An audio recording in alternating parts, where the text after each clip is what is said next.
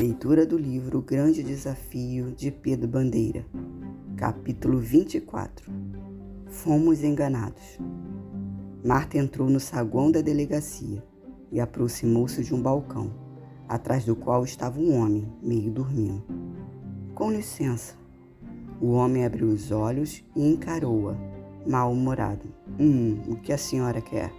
É urgente, preciso falar com o investigador Barbosa. Dentro da sala da diretoria, as cortinas estavam bem fechadas e Carla pôde acender a lanterna sem risco de serem descobertos pelo vigia lá fora. A luz brilhou, revelando Tony agachado no tapete. Compenetrado, ele tateava uma estante de livros.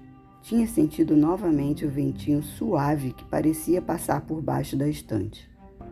Carla, veja se encontra uma espátula a menina nem perguntou para que ele precisava de uma espátula, porque aquela não era a hora de conversa. Com a luz da lanterna, procurou qualquer coisa parecida com uma espátula em cima do tampo da bela mesa da diretoria. Ao lado da janela havia um armário. Carla abriu e vários rolos de papel caíram sobre ela, espalhando-se no chão. O que é isso? Deve ser os mapas que eu derrubei de cima da mesa hoje à tarde, Carla. Mapas, Tony?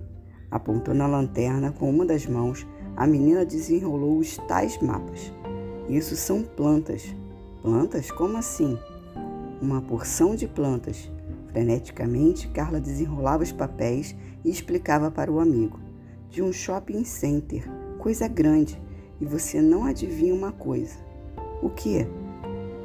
Aqui estão assinaladas as ruas onde esse shopping center será construído. São essas ruas, Tony. São todos os quarteirões do Cidinha. Tony parou para palpar as estantes. Um shopping center? Aqui no terreno do Cidinha? É mesmo? Este terreno é enorme, muito bem localizado. Um lugar ideal para um shopping.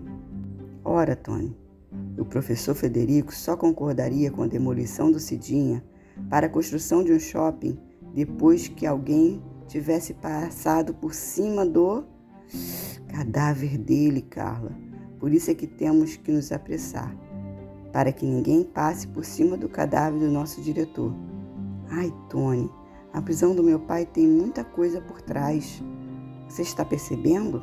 Alguém quer afastar o professor Federico definitivamente para fechar o colégio e vender o terreno para a construção de um enorme shopping center. E não duvido nada que a morte da professora Verônica tenha sido o segundo passo necessário para anular as oposições a esse projeto. E tudo isso está sendo feito por. Ai, não consigo nem aceitar uma barbaridade dessas. Gustavo deveria estar tirando o dinheiro do Cidinha aí. Tudo se encaixa. Os cargos do seu pai e o do Leonildo são da área financeira. Aqui está sob a chefia de Gustavo. De algum modo, o danado deu um jeito de livrar a cara, obrigando seu pai a confessar o crime. Coitado do papai. Mas será mesmo que Gustavo teria coragem de matar a própria mulher? E o sogro? O que acontecerá com Laércio? Ele é um apaixonado por educação. Deve ser o próximo da lista. É uma lista grande, Carla. No que é que a gente está se metendo, Tony? Carla estava apavorada. Já estamos metidos nisso até o pescoço, menina. Carla encontrou um cortador de papéis numa das gavetas do armário. Tony começou a passar o cortador entre o tapete e a base da estante não encontrou nenhuma resistência, como se um dos módulos da estante estivesse suspenso no ar, sem se apoiar no tapete. Carla, a lateral dessa estante tem duas tábuas, uma ao lado da outra. Vamos ver? Enfiou o cortador entre as tábuas. Em determinado ponto, a lâmina foi detida por algo sólido. Tateou perto do local. Com a ponta dos dedos, sentiu uma leve pressão na tábua, do tamanho de uma caixa de fósforo apertou firme. Como se fosse a caverna do Alibabá, a estante inteira recuou. Abre-te, Sésamo, uma entrada secreta, Tony. Psiu, Carla. Agarrou a menina bem perto de si, colocando a boca em seu ouvido. Não podemos fazer nenhum ruído. Preste bem atenção. Minha mãe deve chegar logo, trazendo a polícia. Vamos entrar como se fôssemos fantasma. Apague a lanterna e segure em mim. A escuridão era total. Com a ponta do tênis, Tony percebeu que havia uma escada para descer. Aquele trecho secreto do porão estava escavado, mais profundo, de modo que as paredes estivessem na altura normal, como qualquer casa. Provavelmente um antigo depósito de carteiras quebradas, construído havia décadas. Carla agarrou o ombro da jaqueta de Tony e deixou guiar pela, na descida da escada. Lá embaixo, o porão era um labirinto vazio mas Tony tentava lembrar-se da planta do cidinho e assim podia adivinhar a existência de cada parede. Em certo ponto, Carla puxou-lhe a cabeça e sussurrou-lhe no ouvido: Há uma luz à frente, Tony.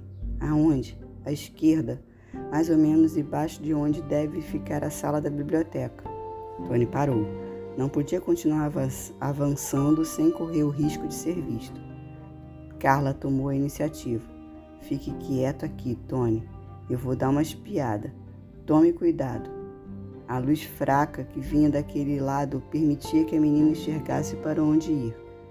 Colou-se à parede e avançou, pé ante pé. Chegou ao lado de uma porta semi-aberta. De dentro ouvia apenas um ressonar suave. Tem alguém dormindo lá dentro. Com o coração aos pulos, enfiou a cabeça pelo vão da porta. O que ela viu quase fez com que soltasse um grito. Encontramos! Voltou com mais cuidado ainda e sussurrou ao ouvido de Tony. O professor Federico está lá, Tony. Eu vi. Está imóvel, parece morto. E você nem vai acreditar em que está lá dentro, dormindo no colchão perto da porta. É fácil adivinhar, Carla. Quem está lá é o Leonildo. Só tem ele lá. Como está deitado? Só tem ele, além do velho e ele está dormindo de bruços. Por quê? Me deu uma gra... Chip corria de um lado para o outro em volta do prédio do colégio. Seu querido dono e a nova amiga que lhe fazia cafuné tão bem tinha de desaparecido havia tempo demais para o gosto do cachorro, que detestava ficar só. Farejava cada canto detalhadamente, como se fosse um detetive procurando pegadas no barco com uma lente. Localizou o cheiro familiar na portinha do porão e entrou correndo, sem ligar para as dezenas de ratazanas que fugia para todos os lados ao perceberem a invasão de um inimigo natural. Que ratos fiquem para os gatos, parecia pensar o cachorrinho, concentrando-se na busca dos amigos. Depois de explorar tudo o que podia no porão, o cãozinho fez o caminho de volta e reencontrou a pista farejando as escadinhas que davam na grande cozinha do colégio. Me dê a gravata do Barbosa, que ele guardou lá no, no restaurante. Ouça o que vamos fazer.